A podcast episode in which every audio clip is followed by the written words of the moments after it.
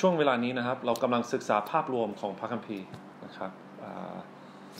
หลายเดือนที่ผ่านมาเราเริ่มต้นในพระธรรมปฐมกาลนะครับแล้วณเวลานี้นะครับ วันนี้เรามาถึงหนังสือการดานวิธีนะครับ ซึ่งถ้ามีคนสงสัยว่าทำไมเราจะต้องศึกษาภาพรวมของพระคัมภีร์ด้วยครับ จริงๆ เป้าหมายคือเราอยากจะรู้จักกับพระเจ้าของเรามากขึ้น และอยากจะรู้จักกับพระธรรม ไอ้พระคำของพระองค์มากขึ้นนะครับ คือลองลองคิดดูนะครับพระเจ้าของเรา เขียนหนังสือเล่มหนึ่งขึ้นมานะครับทำไมเราจะไม่สนใจกับสิ่งที่สิ่งที่พระเจ้าเขียน สิ่งที่พระเจ้าดลใจให้มือมนุษย์เขียนนะครับ เพราะฉะนั้นเราอยากจะรู้จักกับพระเจ้าของเรามากยิ่งขึ้น นั่นคือเป้าหมายครับ ไม่มีหนังสือเล่มไหนบนโลกนี้ เหมือนหนังสือเล่มนี้นะครับ มีคำพูดของอนักเทศคนหนึ่งครับจอห์นไพเพอร์พี่น้องนั้นรู้จัก เขาอยู่แล้วนะครับ มีคำพูดของเขาคำหนึ่งนะครับ ที่เขาบอกว่า อย่าให้โลกหล่อหลอมคุณจนหนังสือเล่มนี้ดูน่าเบื่อ มันคือคำพูดของพระเจ้าผู้ยิ่งใหญ่ มันไม่สามารถเป็นสิ่งที่น่าเบื่อได้ ปัญหาก็คือตัวเราเอง ผมชอบคำพูดนี้นะครับ ที่บอกว่าหนังสือเล่มนี้ไม่สามารถเป็นสิ่งที่น่าเบื่อได้ครับเพราะอะไรครับ เพราะเป็นคำพูดของพระเจ้าผู้สร้างโลก แต่เรามักจะรู้สึกว่ามันน่าเบื่อใช่ไหมครับ แต่ผมเคยยกตัวอย่างเรื่องปุ่มรับรสชาติ เมื่อก่อนผมไม่ชอบกินกาแฟ ปัญหาไม่ใช่กาแฟครับ ปัญหาอยู่ที่ผม กาแฟไม่ได้ทำอะไรผิด ปุ่มรับรสชาติของผม รับไม่ได้ ผมคิดว่ามันไม่อร่อยครับ เหมือนหลายคนเราอ่านพระคัมภีร์เราคิดว่ามันน่าเบื่อ แต่เมื่อพระเจ้าเปิดตาเราเปิดตาของเรานะครับ เราก็เห็นว่าไม่มันอร่อยจริง ๆ มันเป็นสิ่งที่สวยงามที่สุด งดงามที่สุดนะครับเพราะฉะนั้นเราก็เลยใช้เวลาในการศึกษาพระคำภาพรวมของพระคัมภีร์นะครับปฐมกาลเราใช้เวลาสองอาทิตย์อพยพใช้เวลาสองอาทิตย์เลวีนิติสองอาทิตย์ และวันนี้กับครั้งต่อไปจะใช้เวลาศึกษากันดารวิถีครับ แต่เหมือนทุกครั้งนะครับ ผมอยากใช้เวลาทบทวนในสิ่งที่เราเรียนกันก่อน เพราะผมเข้าใจว่ามันง่ายสำหรับเราที่จะลืมไปว่าเราเคยเรียนอะไรมาบ้างครับ และก็อยากให้จริงๆ อยากให้แม้แต่ลูกของเราเข้าใจภาพรวมของพระคัมภีร์ครับ อาจจะไม่ต้องละเอียดมากณเวลานี้ครับ แต่แม้แต่ลูกๆของเราห้าหกเจ็ดแปดเก้าขวบอะไรเงี้ยอยากให้เขาเข้าใจภาพรวมของพระคัมภีร์ด้วยครับ ผมคิดว่านี่เป็นสิ่งที่สำคัญ ที่เมื่อก่อนผมผมไม่รู้ครับ ตอนเป็นเด็กผมไม่รู้จัก ผมไม่รู้เรื่องนี้ อย่างแรกนะครับปฐมกาลบทที่หนึ่งข้อหนึ่ง เพิ่งท่องจำนะครับ พระเจ้าสร้างฟ้าสวรรค์และแผ่นดินโลก พระเจ้าสร้างมนุษย์ขึ้นมา มนุษย์เป็นสิ่งที่เข้าใจสิ่งที่ช่วยผมเข้าใจครับภาษาอังกฤษจะใช้คำว่า image ตามพระฉายาภาษาอังกฤษใช้ว่า image หรือว่าเป็นภาพนะครับ มนุษย์เป็นภาพของพระเจ้า คือนั่นคือเป้าหมาย มนุษย์ถูกสร้างขึ้นมาเพื่อเป็นภาพของพระเจ้า แต่เราเห็นว่าชีวิตของอาดัมและเอวาเป็นภาพที่ไม่ซื่อสัตย์ ในเมื่อเขาไม่เชื่อฟังพระเจ้า ขัดคำสั่งของพระเจ้า เชื่อฟังมารแทนที่จะเชื่อฟังพระเจ้า ควรจะปกครองครอบครองสัตว์ สิ่งมีชีวิตอื่น ๆ แต่เขาถูกเขาถูกสัตว์ปกครองณเวลานั้นนะครับ เป็นสิ่งที่น่าเศร้าเราก็เข้าใจว่ามนุษย์ล้มลงในความบาปครับ มันแพร่เชื้อไปสู่มนุษย์ทุกคน เราเองเราทุกคนในปัจจุบันนี้เป็นลูกหลานของอาดัมและเอวานะครับ แต่พระเจ้าไม่จบ แค่นั้นนะครับพระคัมภีร์ไม่ได้จบที่ปฐมกาลบทที่สามเมื่อมนุษย์ล้มลงครับ พระเจ้าให้คำสัญญา ที่ว่าคำสัญญาข้อแรก พระเจ้าพูดถึงชัยชนะที่ลูกหลานของเอวาจะนำมาให้ลูกหลานของเขา หรือว่าคนที่เชื่อวางใจในลูกหลานของเขานะครับนั่นก็คือว่าลูกหลานของเอวาจะทำให้หัวของมารสตานแหลก และหลังจากนั้นนะครับ พระเจ้าค่อยๆขยายคำสัญญาของพระองค์มากขึ้น เมื่อเรามาถึงปฐมกาลบทที่ 12 พระเจ้ามาปรากฏกับผู้ชายคนหนึ่งชื่ออับราฮัม ให้คำสัญญากับเขาเหมือนกัน ให้คำสัญญากับลูกของเขา ก็คืออิสอักแล้วก็ให้คำสัญญากับลูกของอิสอักก็คือยาโคบเหมือนกัน เพราะฉะนั้นส่วนใหญ่นะครับในพระธรรมปฐมกาลเราจะเห็นคำสัญญาของพระเจ้าเกิดขึ้นซ้ำแล้วซ้ำอีกครับ พระเจ้าไม่ไม่จบที่ปฐมกาลบทที่สามครับ แต่พระเจ้าจะให้พระคุณกับคนของพระองค์ พระเจ้าจะนำความช่วยกู้มาสู่มนุษย์ที่วางใจในพระองค์ เรามาถึงท้ายเล่มปฐมกาลนะครับ พระเจ้าเปลี่ยนชื่อของยาโคบเป็นอะไรครับ ผมจะถามทุกครั้ง อิสราเอล อิสราเอลอิสราเอลมีลูกชาย 12 คน ลูกชาย 12 คนนี้ได้กลายมาเป็นหัวหน้า 12 เผ่า ซึ่งเราก็เลยเรียกเอ่อเผ่าเหล่านี้ว่า 12 เผ่าของอิสราเอลนะครับ ท้ายเล่มปฐมกาลนะครับอ่าชาวอิสราเอล กำลังจะเข้าไปในอียิปต์ครับ หรือว่าได้เข้าไปปฐมกาลบทที่50เออเข้าไปในที่ว่าเดินทางไปที่อียิปต์ครับพระเจ้าจะเตรียมที่กับอาหารไว้สำหรับชาวอิสราเอลแต่ในต้นเล่มอพยพนะครับ เขาตกเป็นทาสในอียิปต์นะครับ ซึ่งเราพูดถึงว่าสิ่งนี้เปรียบเสมือนการเป็นทาสของบาปของของเรานะครับ แต่พระเจ้าใช้ผู้ชายคนหนึ่ง ซึ่งเป็นภาพของพระเยซูคริสต์ชื่อโมเสส เขานำชาวอิสราเอลออกมาจากอียิปต์ครับพระเจ้าทำการอัศจรรย์มากมาย ภัยพิบัติสิ่งต่างๆในในอียิปต์และนำชาวอิสราเอลออกมานะครับสิ่งที่เป็นไปไม่ได้สำมนุษย์พระเจ้าได้ทำให้คนของพระองค์นะครับ เขาข้ามทะเลแดง น้ำมันแหวกออกพระเจ้าให้ชาวอิสราเอลเดินข้ามทะเลแดงบนพื้นดินแห้ง และให้น้ำท่วมชาวอียิปต์ที่ไล่ตามพวกเขานะครับ หลังจากนั้นนะครับ ชาวอิสราเอล ออกมาจากน้ำออกมาจากทะเลแดงเข้าสู่ถิ่นทุรกันดารครับ ณ เวลานี้ชาวอิสราเอลอยู่ในถิ่นทุรกันดารครับ ก็คือในเรื่องราวที่เรากำลังศึกษา คือในประมาณครึ่งเล่มของอพยพนะครับ อาจจะประมาณนั้นนะครับ พระเจ้าพูดถึงสิ่งที่เรียกว่าเต็นนับพคือในเมื่อพระเจ้านำชาวอิสราเอลออกมาจากอียิปต์แล้ว พระเจ้าจะอยู่ท่ามกลางพวกเขาผ่านทางสิ่งที่เรียกว่าเต็นนับพเพราะฉะนั้นมี รายละเอียดของเต็นนัดพบมีการสร้างเต็นนัดพบในหนังสืออพยพนะครับ และเมื่อเรามาถึงเล่มที่ 3 พระเจ้าพูดเกี่ยวกับรายละเอียด คือว่าคนที่รับผิดชอบการปฏิบัติในเต็นนัดพบจะต้องปฏิบัติตัวยังไง เขาจะต้องทำยังไงบ้าง ในเมื่อพระเจ้าทำออยู่ท่ามกลางพวกเขานะครับผมเรียกพระธรรมเลวีนิติว่าเป็นคู่มือนะครับเป็นคู่มือของปุโรหิต หรือคนที่ดูแลรับผิดชอบ เรื่องเต็นนัดพบนะครับ มีทั้งคนเลวีกับบุโรหิตนะครับ นั่นคือสิ่งที่เราศึกษาครั้งที่แล้วนะครับ และณเวลานี้นะครับ เรามาถึงหนังสือเล่มที่ 4 เรียกว่าการดานวิถีนะครับ เดี๋ยวให้เรามามาเจาะลึกในเรื่องนี้สักหน่อยนะครับ คือพระธรรมการดานวิถีนะครับ ผมจะแบ่งเป็น 3 ส่วนนะครับ ในพระธรรมการดานวิการดานวิถีมี 36 บทนะครับ 36 บท ซึ่ง ส่วนแรกบทที่ 1 ถึงบทที่ 8 ผมจะไม่ลงรายละเอียดอะไรมากมายครับ จริงๆ ในบทที่ 1 ถึงบทที่ 8 จะพูดเกี่ยวกับกฎเกณฑ์ต่างๆ ที่ใกล้เคียงกับสิ่งที่เราศึกษาในพระธรรมเลวีนิตินะครับ จะพูดถึงการนับประชากรอิสราเอลมีกฎเกณฑ์ต่างๆ มีการจัดค่ายนะครับรายละเอียดในการจัดค่ายของชาวอิสราเอล เพราะฉะนั้น ผมคิดว่าเราจะไม่ลงรายละเอียดในเรื่องอ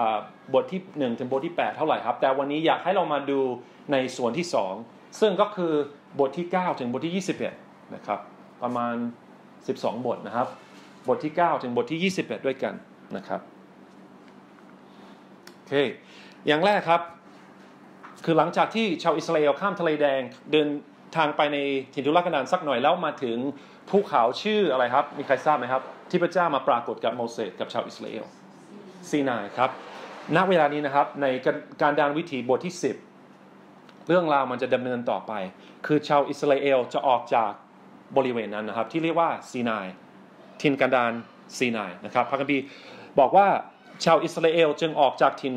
ถิ่นกันดารซีนาย พวกเขาออกเดินทางเป็นครั้งแรก ตามที่องค์พระผู้เป็นเจ้าทรงบัญชาผ่านทางโมเสสเท่าที่ผมทราบนะครับ คิดว่าอิสราเอลชาวอิสราเอลน่าจะใช้เวลาแถวแถวทินกันดารซีนายประมาณ 1 ปีครับ ถ้าผมเข้าใจถูกนะครับ และณเวลานี้การดานวิถีบทที่สิบพระเจ้าบอกว่าจะให้เดินทางต่อไปในถิ่นจุลกันดารนะครับ ถ้าพี่น้องดูข้างบนนะครับ เขียนว่าชาวอิสราเอลบ่นว่าจริงๆในบทเหล่านี้นะครับ ตั้งแต่บทที่ 9 ถึงบทที่ 21 เราจะเห็นการบ่นว่าของชาวอิสราเอลเยอะมาก เท่าที่ผมนับนะครับมีประมาณ 8 เหตุการณ์ที่จะพูดถึงการบ่นว่าของชาวอิสราเอลในถิ่นทุรกันดารนะครับ เพราะฉะนั้นผมคิดว่าจะใช้เหตุการณ์เหล่านี้เพื่อเป็นไกด์ไลน์สำหรับการศึกษาพระธรรมการดาวิถีในเช้าวันนี้นะครับ เท่าที่ผมทราบมี 8 เหตุการณ์ที่เขาบ่นว่าโมเสสบ่นว่าพระเจ้านะครับโอเคคือมันน่าเศร้า มันน่าเศร้านะครับ นี่คือสิ่งที่เราจะสังเกตบ่อย อิสราเอลอาศัยอยู่ในถิ่นทุรกันดารบ่นว่าบ่นว่าบ่นว่าบ่นว่า เรื่องนี้บ่นว่าอีกเคยบ่นว่าแล้วกลับมาบ่นว่าอีกนะครับมันน่าเศร้านะครับ เราจะเห็นว่าพระเจ้าตอบสนองยังไงนะครับ และจะมีเรื่องราวที่จะชี้ไปยังพระเยซูคริสต์เหมือนเหมือนทุกครั้งนะครับ ที่เราศึกษาพระคัมภีร์เดิม แล้วก็เราจะได้เห็นว่าสิ่งที่อยากให้พี่น้อง จำไว้นะครับ อย่าให้เราขณะที่เรากำลังศึกษาภาพรวมของการดานวิถี อย่าให้เราคิดถึงว่าโมเสสก็คือผู้นำของชาวอิสราเอลครับโมเสสเล็งถึงพระเยซูคริสต์ยังไงครับโมเสสมีลักษณะหรือสะท้อนลักษณะของพระเยซูคริสต์ยังไงบ้างครับอยากให้พี่น้องจำไว้นะครับ คิดว่าจะมีหลายเหตุการณ์วันนี้ที่จะทำให้เราเห็นภาพของพระเยซูคริสต์ในชีวิตของโมเสสนะครับ อีกอย่างนะครับไม่รู้ว่าจะมีเวลาสำหรับดูทุก ๆ เหตุการณ์หรือเปล่า แต่ผมจะดูดูก่อนครับ ถ้ามันไม่เยอะเกินอาจจะดูทุกเหตุการณ์นะครับ ถ้าไม่เวลามันไม่พออาจจะไม่ดูทุก ๆเหตุการณ์นะครับ อย่างแรกเลยครับ อย่างแรกเลยคือประชาชนในเมื่อเขาออกมาจากซีนายแล้วนะครับพระคัมภีร์บอกว่าประชาชนบ่นว่าเรื่องความลำบาก นั่นคือเรื่องแรกเลยครับ ไม่ใช่เรื่องครั้งครั้งแรกนะในอพยพเขาก็บ่นว่าเหมือนกัน แต่ครั้งแรกในบทเหล่านี้นะครับ เราเห็นว่าอิสราเอล ชาวอิสราเอลบ่นว่าเรื่องความลำบากของพวกเขา ถ้าเป็นพี่น้องคิดว่าจะตอบสนองยังไงครับ ต้องอาศัยอยู่ในถิ่นทุรกันดารอาศัยอยู่ในเต็นท์นะครับสมมติน้ำท่วมบ้านต้องอยู่ในเต็นท์นะครับ ประชากรประชาชนบ่นว่าเรื่องความลำบากต่อพระกรของพระยาเวหรือว่าต่อหู ของพระยาเวนะครับ เมื่อพระยาเวทรงได้ยินแล้ว ก็กริ้ว มีไฟจากพระยาเวไหม้อยู่ท่ามกลางพวกเขา และเผารอบนอกของค่ายไปบางส่วน ไปบางส่วน ประชาชนก็ร้องต่อโมเสสและฟังให้ดีนะครับ โมเสสอธิษฐานต่อพระยาเว แล้วไฟก็ดับชาวอิสราเอลบนว่าพระเจ้า พระเจ้าให้เกิดไฟ มีไฟออกมาจากพระเจ้า แล้วเขาร้องร้องทูลต่อต่อโมเสสร้องขอช่วย ช่วยด้วย โมเสสก็เลยเป็นตัวแทนเข้าเฝ้าพระเจ้า ขอพระเจ้าช่วย และไฟก็ดับว่าภาพแรกนะครับ คือเราเห็นภาพของผู้ที่อ้อนวอนแทนประชาชน ในพระธรรมอิสยาห์บทที่53 มีข้อพระคัมภีร์ที่บอกว่าเขาก็คือพยากรณ์ถึงพระเยซูครับ เขาอ้อนวอนเพื่อ พวกคนทรยศนะครับโมเสสทำอย่างนั้นเพื่อ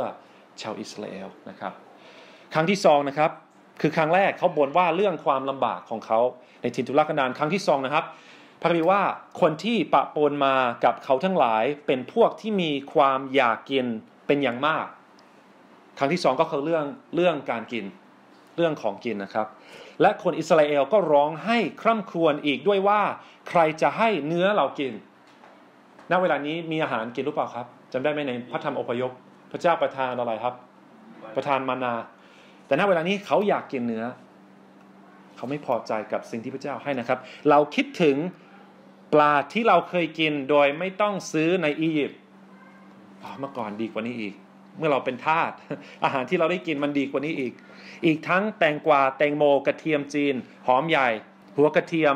บัดนี้จิตใจของเราก็ห่อเหี่ยว เราไม่เห็นอะไรเลยนอกจากมานานี้ เขาเบื่อกับสิ่งที่พระเจ้าให้ เขาบ่นว่าอยากกินเนื้อนะครับ ดังนั้นเขาคิดถึงชีวิตเก่าครับ ชีวิตเก่าเคยดีกว่านี้ ก่อนหน้านี้ชีวิตก็ดีกว่านี้ เขากินมานาจนเบื่อแล้ว และบ่นว่านะครับ ต่อมานะครับพระคัมภีร์บอกว่า แล้วมีลมมาจากพระยาเวพัดมาฝงนกคุ้มเอ่อ คุ้ม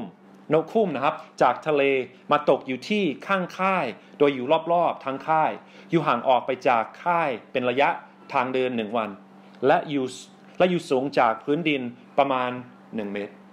คือพระเจ้าประทานเนื้อให้กับเขาครับ แม้ว่าเขาจะบ่นว่าพระเจ้าประทานเนื้อ ในสิ่งที่เขาอยากได้อยากกินแต่ว่ามีการลงโทษมาถึงชาวอิสราเอลด้วยนะครับ เมื่อเขา กำลังกิน เมื่อเขากำลังกินเนื้อนะครับพระคัมภีร์บอกว่า แต่ขณะที่เนื้อยังคาปากยังไม่ได้กลืนลงไปพระพิโรธขององค์พระผู้เป็นเจ้าก็พุ่งขึ้นต่อประชากร พระองค์ทรงประหารพวกเขาด้วยโรคระบาดอย่างรุนแรงนะครับ เพราะฉะนั้นเราเห็นว่าชาวอิสราเอลบ่นว่าพระเจ้า พระเจ้าให้ในสิ่งที่เขาอยากกินแต่พระเจ้าก็ลงโทษด้วยนะครับ พระเจ้าลงโทษชาวอิสราเอล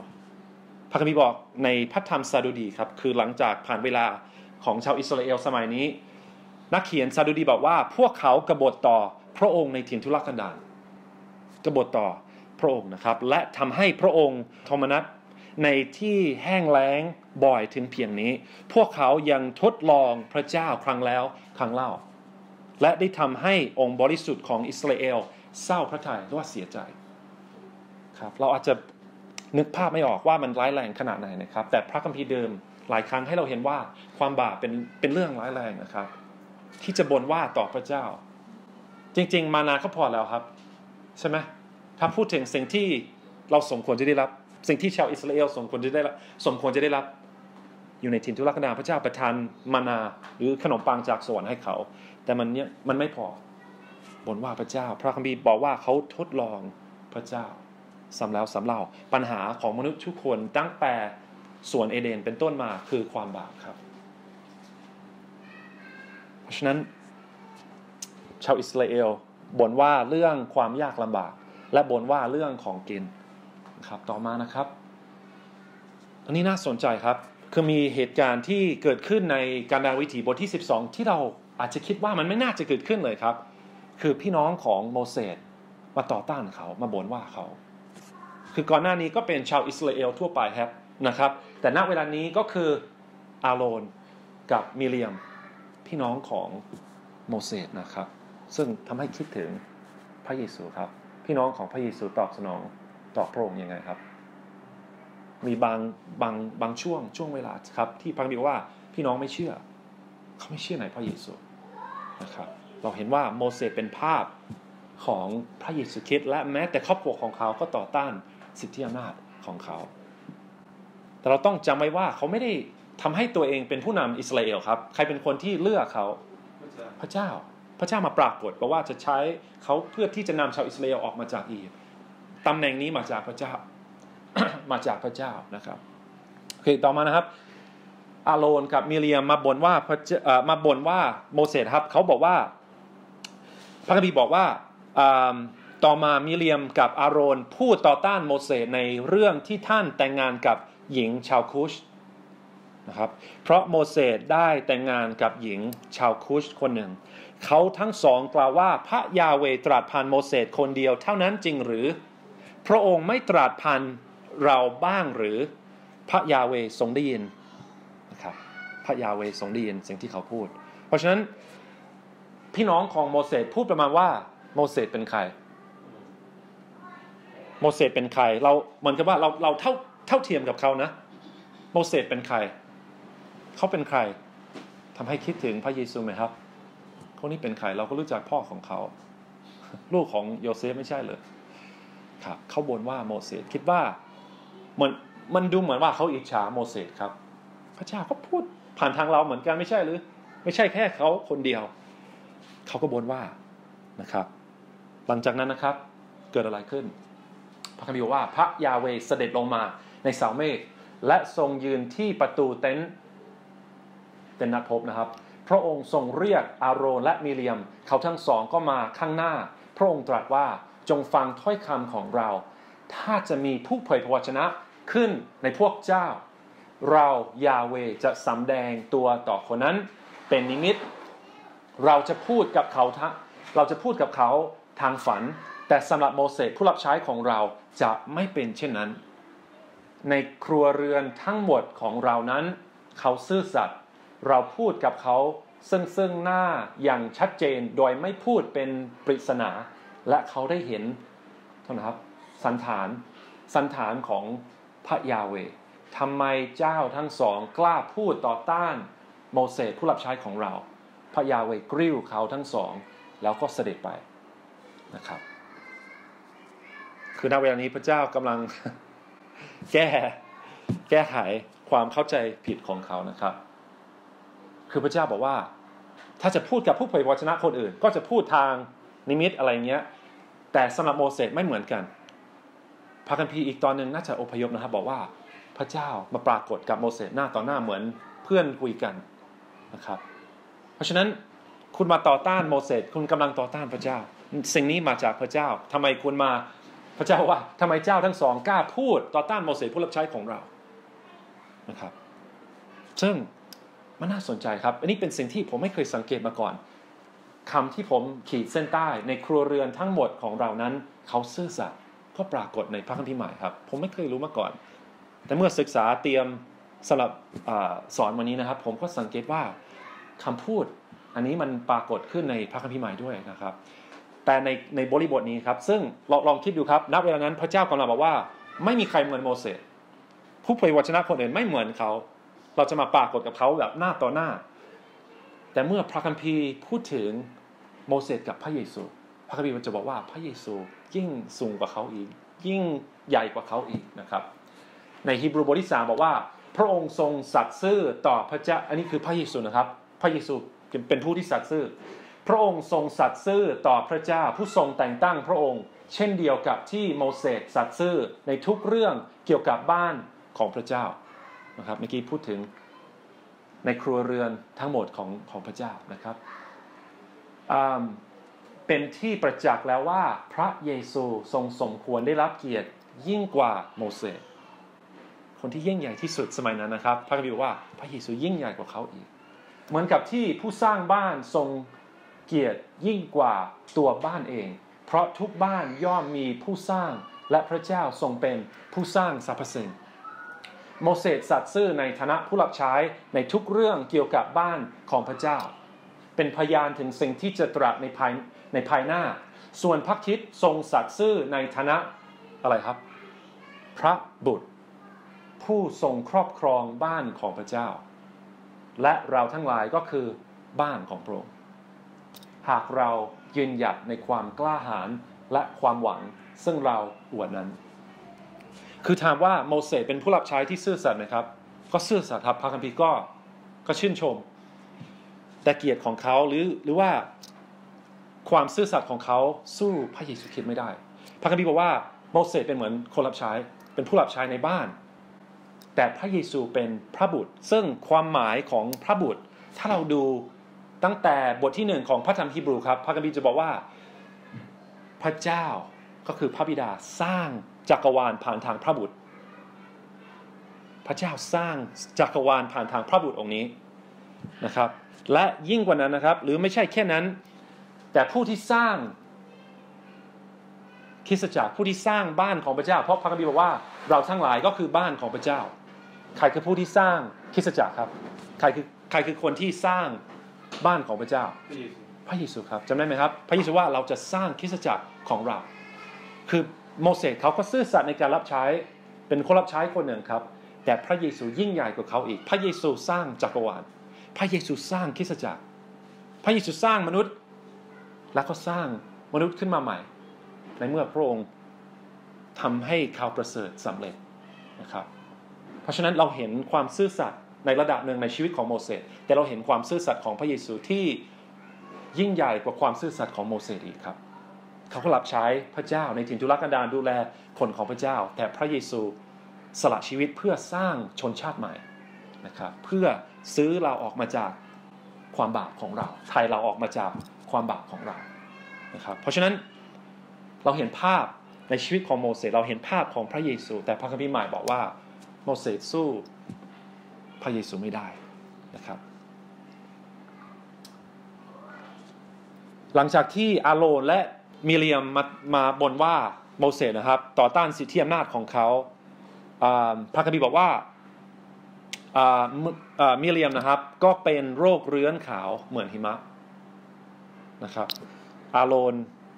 หันไปดูมิเรียม และนี่แน่พระคัมภีร์บอกนางเป็นโรคโรคเรื้อน นะครับหลังจากนั้นโมเสสก็อธิษฐานเผื่อเขาเหมือนกัน วิงวอนเพื่อพี่น้องของเขานะครับและหลังจากนั้นมีเรียมก็ต้องอยู่นอกค่ายเจ็ดวัน และหลังจากนั้นได้กลับเข้ามา และชาวอิสราเอลเดินทางต่อไป แต่หลังจากหรือถึงแม้ว่าเขาจะเดินทางต่อไปครับ การบ่นว่าของชาวอิสราเอลยังไม่หยุด ยังไม่หยุดแค่นั้นนะครับ คือถึงเวลาที่ ถ้าพี่น้องจำได้นะครับ พระเจ้าสัญญาแผ่นดินไว้ให้กับชาวอิสราเอลแผ่นดินนั้นชื่อว่าคานาอัน เป็นดินแดนที่พระเจ้าจะให้เขา คือพระเจ้าบอกว่านำเขาออกมาจากอียิปต์เพื่อเป็นพระเจ้าของเขา และนี่จะเป็นที่ที่ชาวอิสราเอลจะได้อาศัยอยู่ อย่างมีความสงบสุข โดยที่ไม่มีศัตรูเข้ามายุ่งนะครับ เขาจะได้พักสงบนะครับพระคัมภีร์ใช้คำว่าพักสงบหรือว่าหยุดพัก เพราะฉะนั้นพระเจ้า บอกว่าจะให้ผู้สอดแนมเข้าไปดูแผ่นดินคานาอันนะครับ เพราะฉะนั้นพระจะอ่านให้ฟังครับ พระพระยาเวตรัสกับโมเสสว่าจงสั่งคนไปสอดแนมแผ่นดินคานาอันที่เราให้แก่คนอิสราเอล จงส่งเขาจากเผ่าของบรรพบุรุษ เผ่าละคน ทุกคนต้องเป็นผู้นำในเผ่านั้น เพราะฉะนั้นมีผู้สอดแนมเข้าไปในแผ่นดินคานาอันเพื่อไปดู แผ่นดินนั้นนะครับ ว่ามันมันเป็นยังไงสภาพของแผ่นดินนั้นเป็นยังไงคนที่อยู่ที่นั่นเป็นยังไงนะครับเขาเข้าไปสอดแนม 40 วันจำไว้นะครับ 40 วันเข้าไปสอดแนม 40 วัน แต่เมื่อเขากลับมานะครับ เมื่อกลับมาจากการเข้าไปสอดแนมที่คานาอันนะครับพระคัมภีร์บอกว่าข้าพเจ้าทั้งหลายไปถึงแผ่นดินซึ่งท่านทรงเราไปนั้น ที่นั่นมีน้ำนมและน้ำพึ่งไหลบริบูรณ์จริง และนี่เป็นผลผลไม้ของแผ่นดินนั้น แต่ว่าคนที่อยู่ในแผ่นดินนั้นมีกำลังมาก เมืองของพวกเขาก็มีกำแพงป้องกันและใหญ่โตมาก นอกจากนั้นเรายังเป็นเรายังเห็นลูกหลานคนอนาคที่นั่นด้วย เพราะฉะนั้นคนที่กลับมาส่วนใหญ่ คนที่อยู่ที่นั่นมีกำลังมาก เมืองของเขามีกำแพง และเขากำลังจะบอกว่าเราเข้าไปไม่ได้ ถึงแม้ว่าพระเจ้าสัญญาว่าจะให้แผ่นดินนี้กับเขา เขาไม่เชื่อ ผู้สอดแนมรายงานกับประชาชนในทางที่ไม่ดีครับทำให้เกิดความวุ่นวายในค่ายชาวอิสราเอล แต่ว่ามีผู้ชายสองคนที่มีความเชื่อชื่อโยชูวากับคาเล็บนะครับ พระคัมภีร์ว่าแต่คาเล็บอันนี้ออกเสียงถูกไหมคาเล็บนะครับ ได้ให้ประชาชนเงียบต่อหน้าโมเสสแล้วกล่าวว่าให้เราขึ้นไปทันทีและยึดแผ่นดินนั้น เขามีความเชื่อนะครับ เพราะเราจะชนะ เพราะเราจะชนะแน่นอน แต่คนทั้งหลายที่เข้าไปสอดแนมด้วยกล่าวว่าเราไม่สามารถเข้าไปและชนะคนเหล่านั้นได้ เพราะพวกเขามีกำลังมากกว่าเราครับเพราะฉะนั้นนะหลังจากนั้นนะครับ ชาวอิสราเอลบ่นว่าโมเสสและอาโรนบ่นว่าอีกอีกอีกแล้วนะครับ เพราะอะไรครับ เพราะเขาขาดความเชื่อ เขากลัวว่าเดี๋ยวจะอ่านให้ฟังครับ เขาพูดต่อกันและกันว่าให้เราตั้งคนหนึ่งขึ้นเป็นหัวหน้าแล้วกลับไปอียิปต์ลองคิดดูครับเขาออกมาจากอียิปต์แล้วคงจะปีอาจจะปีกว่าแล้ว พระเจ้าบอกว่าจะให้แผ่นดินกับเขา แต่เมื่อผู้สอดแนมกลับมาบอกว่า คนเหล่านั้นมีกำลังมาก มีกำแพงสูงอะไรเงี้ยเขามีกำลังกำแพงมันใหญ่โต ชาวอิสราเอลพากันวุ่นแบบวุ่นวายไม่ไม่ไม่เชื่อพระเจ้านะครับ และเขาอยากจะกลับไปอยู่ที่อียิปต์ครับ ลองคิดดู จะกลับไปบอกเขาว่ายังไง เรากลับมาเป็นทาสเพราะเราชอบของกินที่นี่มากกว่า กระเทียมแตงโมแตงกวา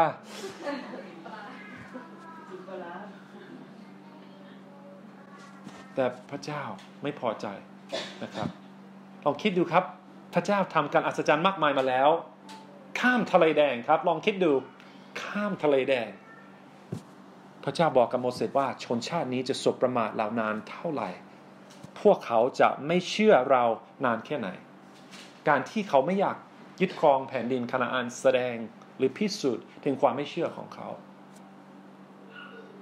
เพราะฉะนั้นพระเจ้าบอกว่าจะทำลายชาวอิสราเอล เราจะเริ่มต้นใหม่กับโมเสสครับ แต่เราเห็นว่า โมเสสวิงวอนร้องทูลต่อพระเจ้าแทนชาวอิสราเอลร้องทูลต่อพระยาเวเพื่อชาวอิสราเอลขอพระเจ้าให้อภัยพวกเขาพระเจ้าเลยให้อภัยนะครับเราเห็นภาพของพระเยซูอีกแล้วนะครับ แต่ว่า ในเมื่อชาวอิสราเอลไม่เชื่อพระเจ้าตรงนี้ พระเจ้าบอกว่าเขาจะไม่ได้เข้าไป เขาจะต้องตาย ในถิ่นทุรกันดารกัน คนที่อายุ 20 ปีขึ้นไป จะต้องตายในถิ่นทุรกันดารหมดเลย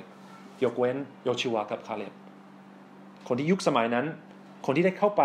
ในแผ่นดินคานาอันมีเฉพาะโยชิวากับคาเลบนอกจากนั้นคนที่อายุ 20 ปีขึ้นไปก็ตายกันหมด และผมเคยพูดมาแล้วว่า อิสราเอลต้องอาศัยอยู่ในถิ่นทุรกันดาร40 ปีใช่ไหมครับ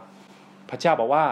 ตามจำนวนวันที่พวกเจ้าเข้าไปสอดแนมแผ่นดินนั้น คือ 40 วัน วันหนึ่งจะเท่ากับปีหนึ่งเจ้า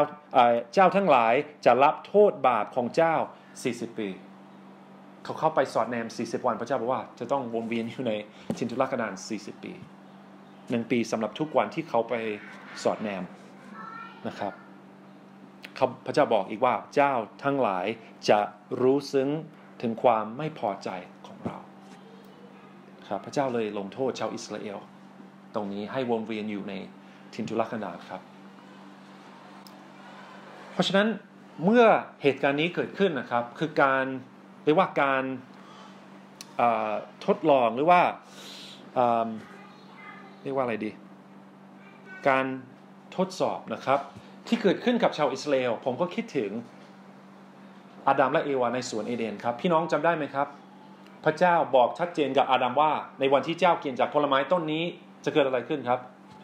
เขาจะตาย เพราะปรากฏว่ามีการทดลองเข้ามาผ่านทางมารซาตานใช่ไหมครับ พระธรรมลูกาบอกว่าอาดัมเป็นบุตรของพระเจ้านะครับ หรือลูกชายของพระเจ้า ลูกชายของพระเจ้าคนนี้ และภรรยาของเขาถูกมารซาตานทดลอง โดยที่มารมาบิดเบือนใช่ไหมครับ บิดเบือนคำพูดของพระเจ้า แล้วก็ปฏิเสธคำพูดของพระเจ้า มันมาโจมตี คำพูดของพระเจ้าตรงนี้ ซึ่งเอวาก็ยอม อาดัมก็ยอม เขาก็ล้มเหลวครับ เขาไม่ซื่อสัตย์ต่อพระเจ้า เขาขัดคำสั่งของพระเจ้า ลูกชายของพระเจ้า ไม่เชื่อฟังทำตัวเป็นเป็นเด็กดื้อนะครับ และลองสังเกตดูด้วยว่ามัน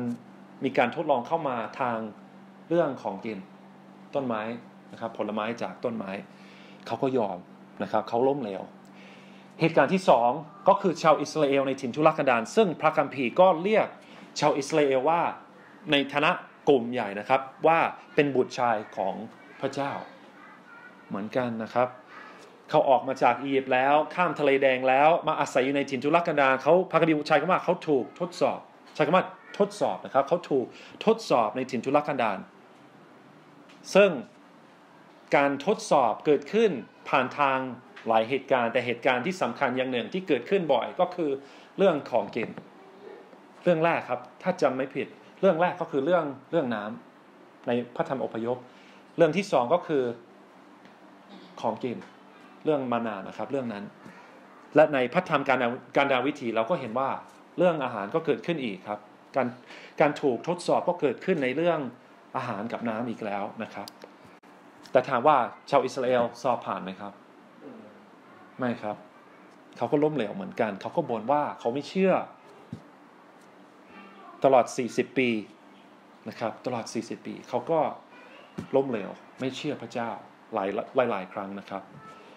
ซึ่งสรุปนะครับ เหตุการณ์ที่หนึ่งก็คือลูกชายของพระเจ้า ถูกมารซาตานทดลองล้มเหลว เหตุการณ์ที่สองชาวอิสราเอลก็คือ ลูกชายของพระเจ้า บุตรของพระเจ้า ถูกทดสอบก็ล้มเหลวเหมือนกัน เรื่องเรื่องของเกณฑ์เหมือนกัน เหตุการณ์ที่สามนะครับ นี่น่าสนใจ พระเยซู พี่น้องก็รู้ว่าพระเยซูถูกเรียกว่าพระบุตรของพระเจ้า พระเยซูเป็นพระบุตรของพระเจ้า เป็นบุตรชายของพระเจ้านะครับ ซึ่งมันเป็นสิ่งที่น่าสังเกตนะครับ ในเมื่อพระเยซูเป็นเด็กครับ เฮโรดอยากจะฆ่าพระเยซู เพราะได้ยินว่ากษัตริย์ของยิวเกิดมาแล้ว เพราะฉะนั้นพระเจ้าเลยให้ครอบครัวของพระเยซูไปลี้ภัยที่อียิปต์นะครับ และหลังจากนั้นก็ออกมาจากอียิปต์ซึ่งการเหตุการณ์นี้ให้พระคำของพระเจ้าสำเร็จว่าพระเจ้าเรียกคนของพระองค์ เรียกคนของพระองค์ออกมาจากอียิปต์ครับ พระเยซูทำให้ข้อพระคัมภีร์ข้อนี้สำเร็จ ออกมาจากอียิปต์แล้วในมัทธิวบทที่2นะครับในมัทธิวบทที่ 3 พระเยซูรับบัพติศมา และหลังจากนั้นในมัทธิวบทที่ 4 พระเยซูเข้าไปในถิ่นทุรกันดาร40 วัน เพราะฉะนั้นลองลองเทียบกันดูนะครับ ชาวอิสราเอลออกมาจากอียิปต์ผ่านทะเลแดง ผ่านน้ำหลังจากนั้นเข้าไปในถิ่นทุรกันดารพระเยซูเข้าไปลิภัยในอียิปต์หลังจากนั้นรับบัพติศมา หลังจากนั้นก็เข้าไปในถิ่นทุรกันดาร กำลังเห็นภาพของประวัติประวัติของชาวอิสราเอลนะครับ ถามว่าพระเยซูเหมือนอาดัมและชาวอิสราเอลหรือเปล่าในเรื่องความซื่อสัตย์เดี๋ยวให้เรามาดูกันนะครับ เมื่อพระเยซูเข้าไปในถิ่นทุรกันดารครับมารมาทดลองพระเยซูครับ พระคัมภีร์บอกว่าครั้งนั้นพระวิญญาณทรงนำพระเยซูเข้าไปในถิ่นทุรกันดารเพื่อมารจะได้มาทดลอง และพระองค์ทรงอดอาหาร 40 วัน 40 คืน ภายหลังพระองค์ก็ทรง หิวมนชาวอิสราเอลในถิ่นทุรกันดารครับ แต่ถามว่ามารซาตานจะทดลองพระเยซูยังไงครับ ครั้งแรกที่มันทดลองพระเยซูก็เกิดขึ้นทางของเกณฑ์เหมือนกัน ส่วนผู้ทดลองมาหาพระองค์ทูลว่าถ้าท่านเป็นอะไรครับ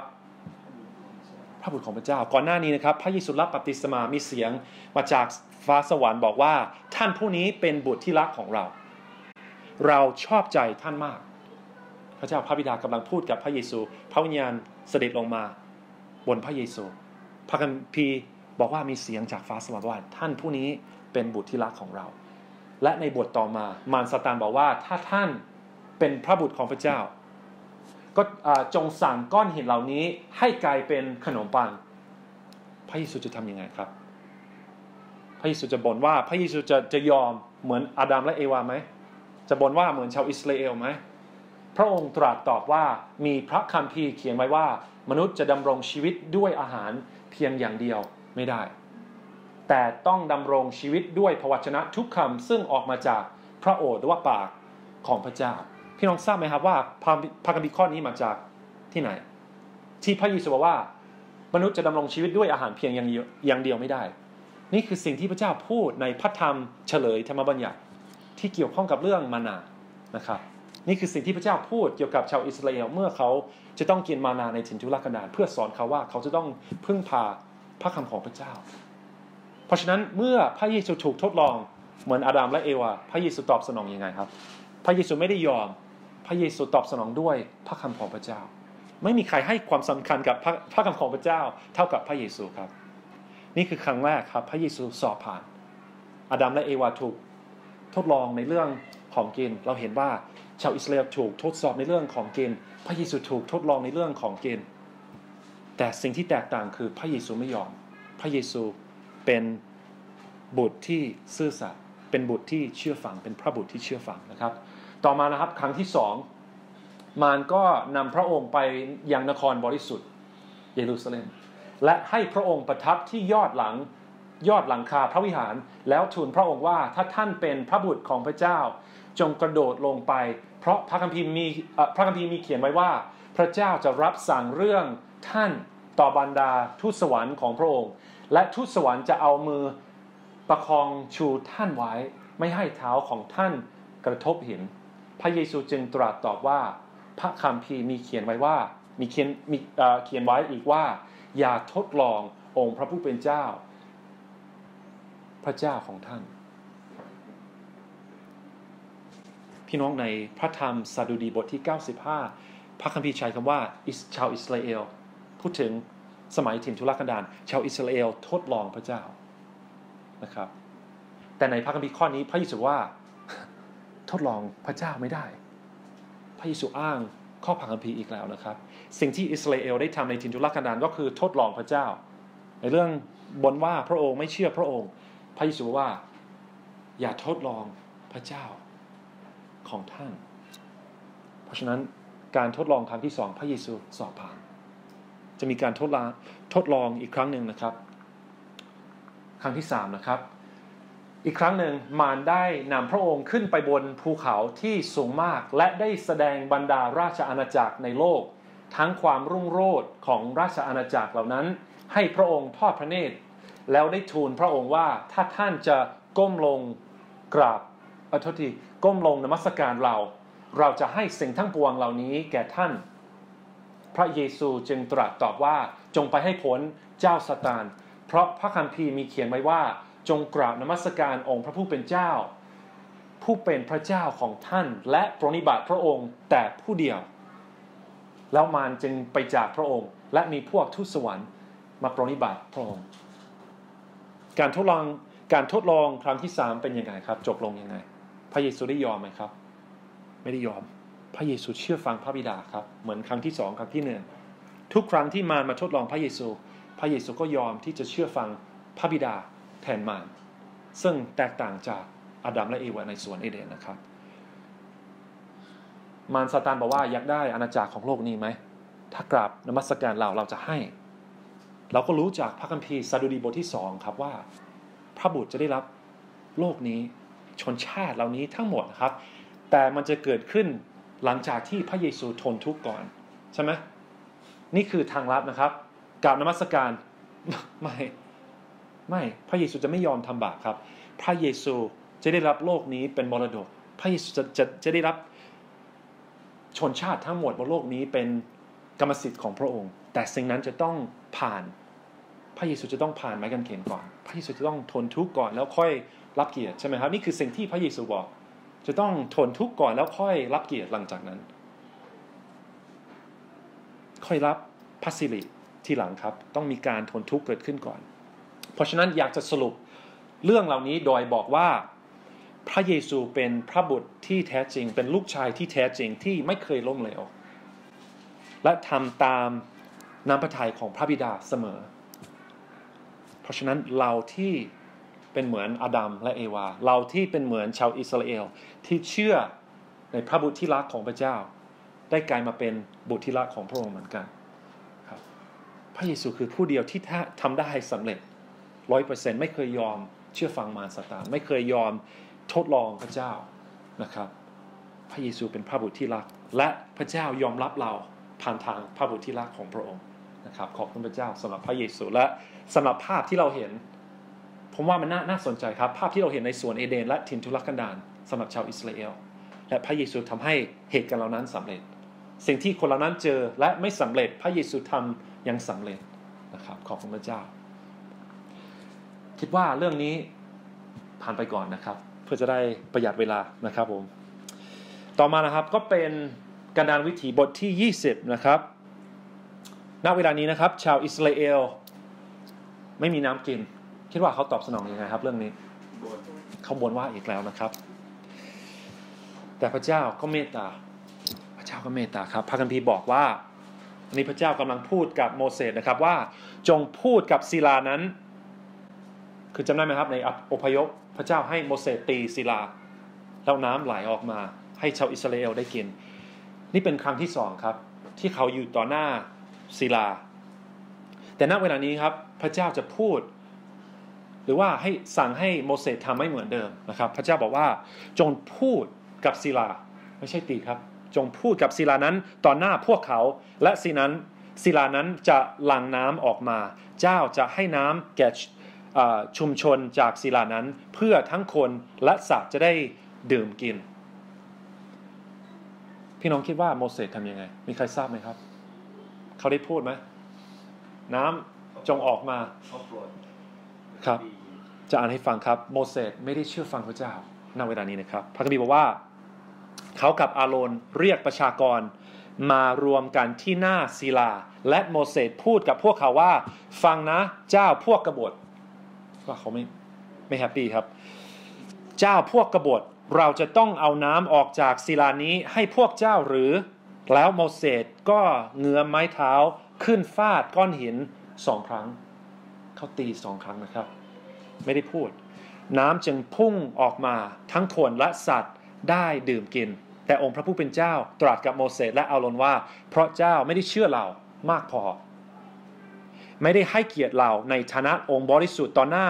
ชนชาติอิสราเอลทุทีต่อหน้าชนอิสราเอล เจ้าจะไม่ได้พาชุมชนนี้เข้าสู่ดินแดนที่เรายกให้เขา โมเสสกับอาโรนไม่ได้เข้าไปในแผ่นดินที่พระเจ้าสัญญาไว้ครับ เพราะไม่เชื่อฟังพระเจ้าตรงนี้ ผมไม่ได้เข้าใจรายละเอียดทั้งหมดครับ แต่พระเจ้าระบุว่าเขาไม่ได้เชื่อพระเจ้ามากพอและไม่ได้ให้เกียรติพระองค์ครับ คืออย่างน้อยเขาขัดคำสั่งของพระเจ้า พระเจ้าบอกว่าให้พูดกับศิลาเขาก็ตี พระเจ้าบอกว่าเพราะคุณทำอย่างนี้เพราะเจ้าทำอย่างนี้จะไม่ได้เข้าไปในแผ่นดินที่เราสัญญาไว้ให้กับชาวอิสราเอล มันน่าสังเกตครับน้ำก็ยังออกมาใช่ไหมครับ ชาวอิสราเอลได้กิน เขาอาจจะคิดว่า โมเสสทำถูกแล้ว แต่พระเจ้าบอกว่าไม่โมเสสกับอาโรนจะไม่ได้เข้าไปนะครับ ซึ่งอันนี้ผมไม่แน่ใจนะ แต่บางคนตีความว่า อันนี้อาจจะไม่ใช่นะครับ บางคนตีความว่าครั้งแรกพระเจ้าให้ตีศิลานั้นพระธรรมหนึ่งโครินธ์บทที่สิบเปรียบเสมือนพระเยซู บางคนเข้าใจว่าพระเยซูทนทุกข์ครั้งเดียว ครั้งที่สองพระเจ้าบอกให้พูดกับศิลา และโมเสสก็ตี เหมือนกับว่าเป็นภาพของพระเยซูที่ไม่ซื่อสัตย์พระเยซูโดนฆ่าพระเยซูทนทุกข์แค่ครั้งเดียวสำหรับบาปของเรา อันนี้ผมไม่แน่ใจว่ามันมันจริงหรือเปล่าครับ แต่มันบางคนก็ตีความว่าอย่างนั้นนะครับ พระเยซูถูกทรมานแค่ครั้งเดียว แต่โมเสสก็ตีในครั้งที่สองด้วย ในเมื่อพระเจ้าบอกให้พูดโอเคเดี๋ยวใกล้จะเสร็จแล้วครับ ต่อมานะครับ ชาวอิสราเอลก็บ่นว่าอีกแล้วนะครับ หลังจากเรื่องไม่มีน้ำกิน และพระเจ้าประทานน้ำให้กับเขา เขาก็บ่นว่าอีกครับพระคัมภีร์บอกในการดานวิถีบทที่ 21 ว่า ประชากรยิ่งรู้สึกท้อแท้มากขึ้น พากันบ่นว่าพระเจ้าและโมเสสว่าทำไมท่านถึงได้พาเราออกจากอียิปต์มาตายในถิ่นทุรกันดารนี้โอ้หลายครั้งนะครับ เขาบ่นว่าบ่นว่าบ่นว่าบ่นว่า ไม่มีขนมปัง ไม่มีน้ำเราเกลียดมานาที่แสนจะน่าเบื่อครับ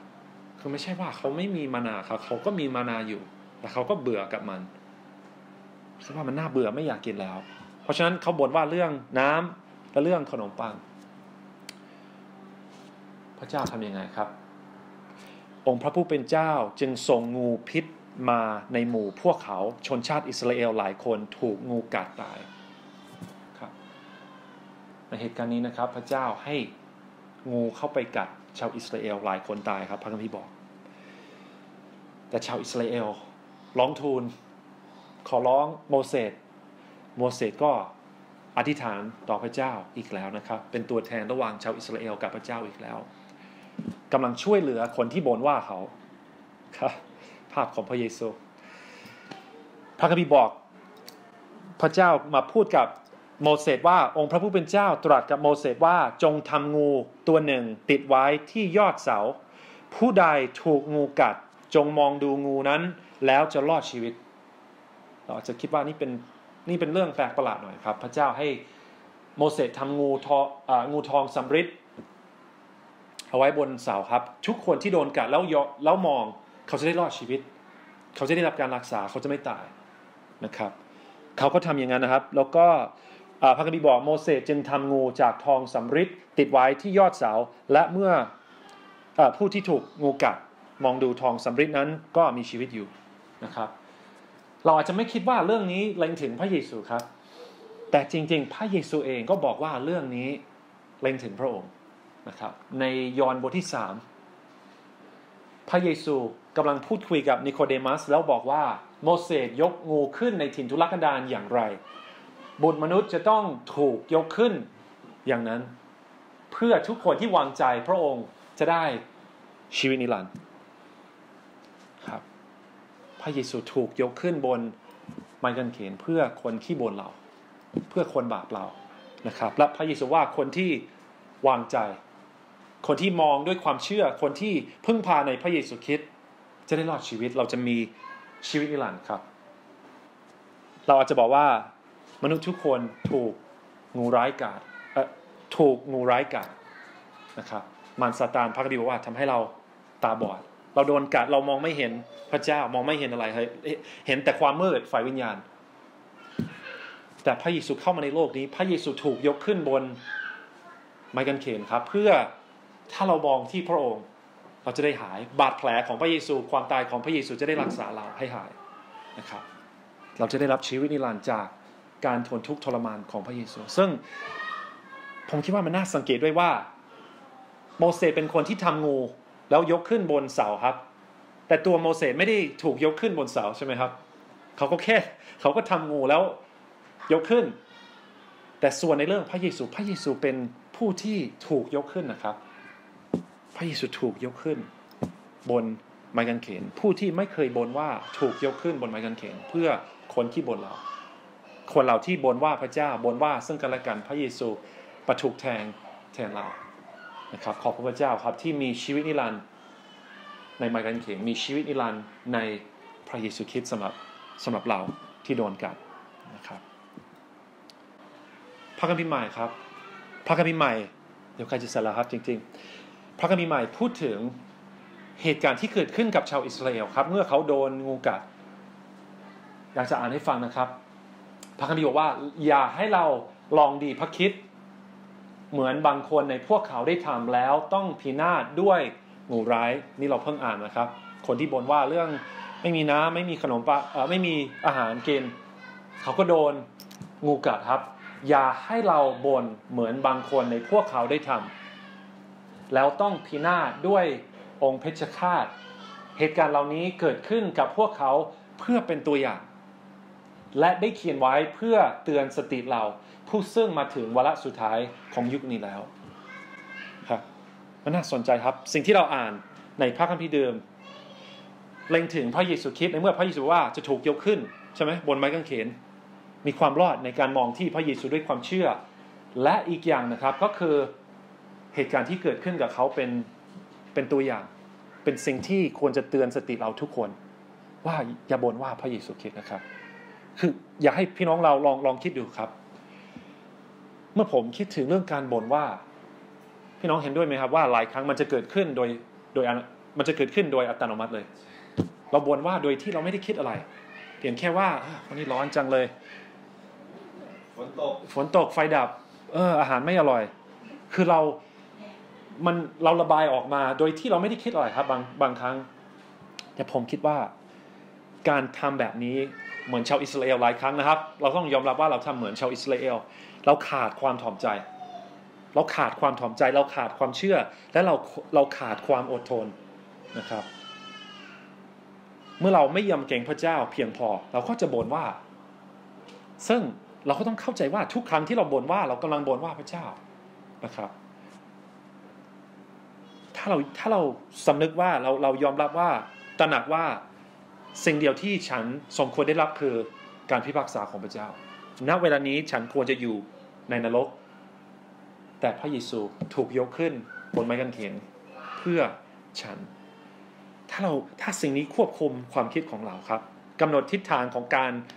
คิดของเราทัศนคติของเรา แล้วเรายอมรับว่าพระเจ้าควบคุมทุกสถานการณ์ที่เกิดขึ้นในชีวิตของเรา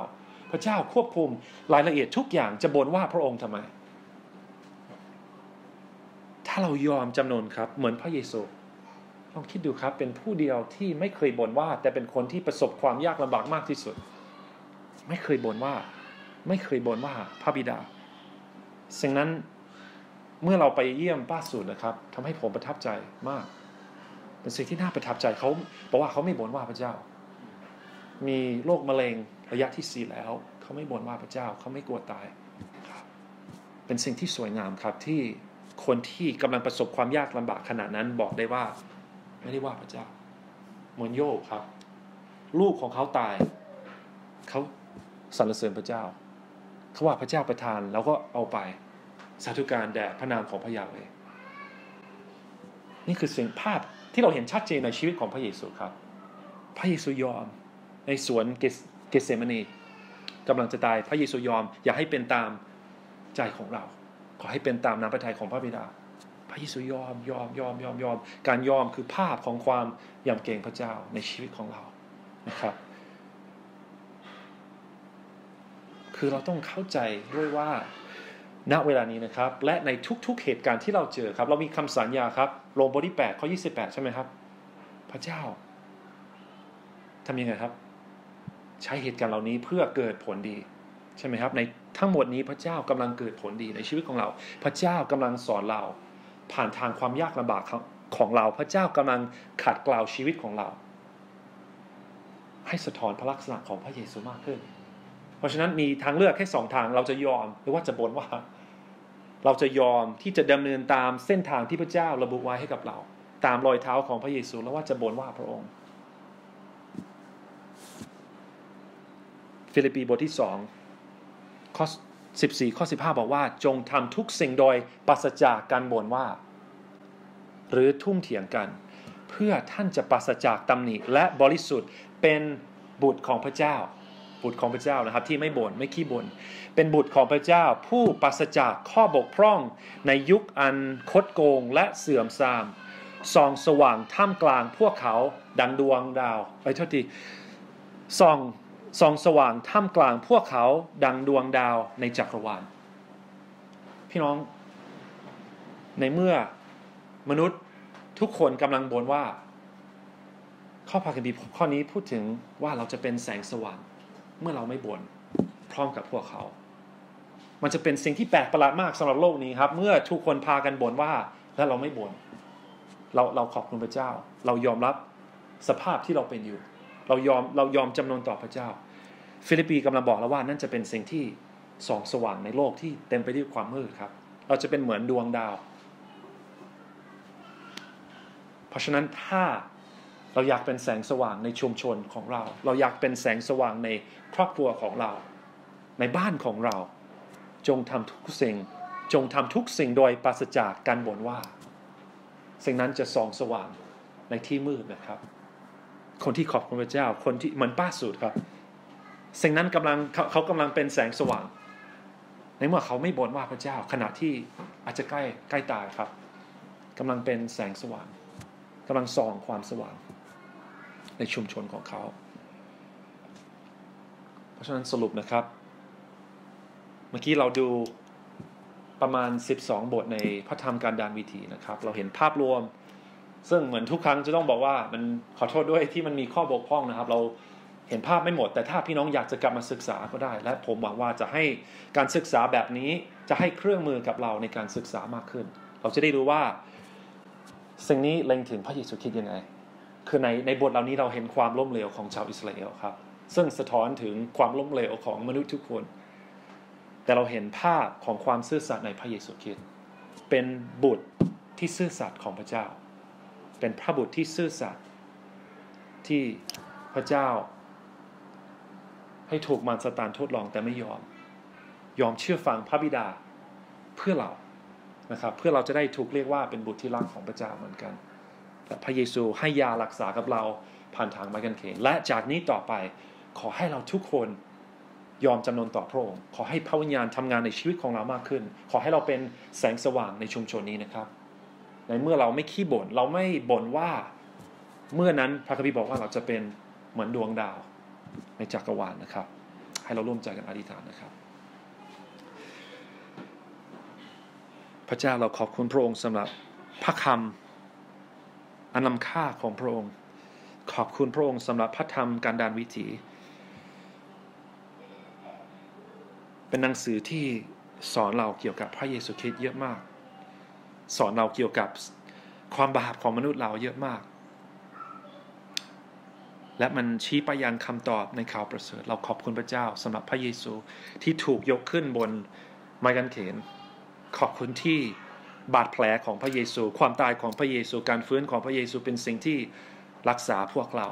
จากโรคฝ่ายวิญญาณของเรา จากความบาปของเรา ขอให้พระวิญญาณช่วยเราทุกคน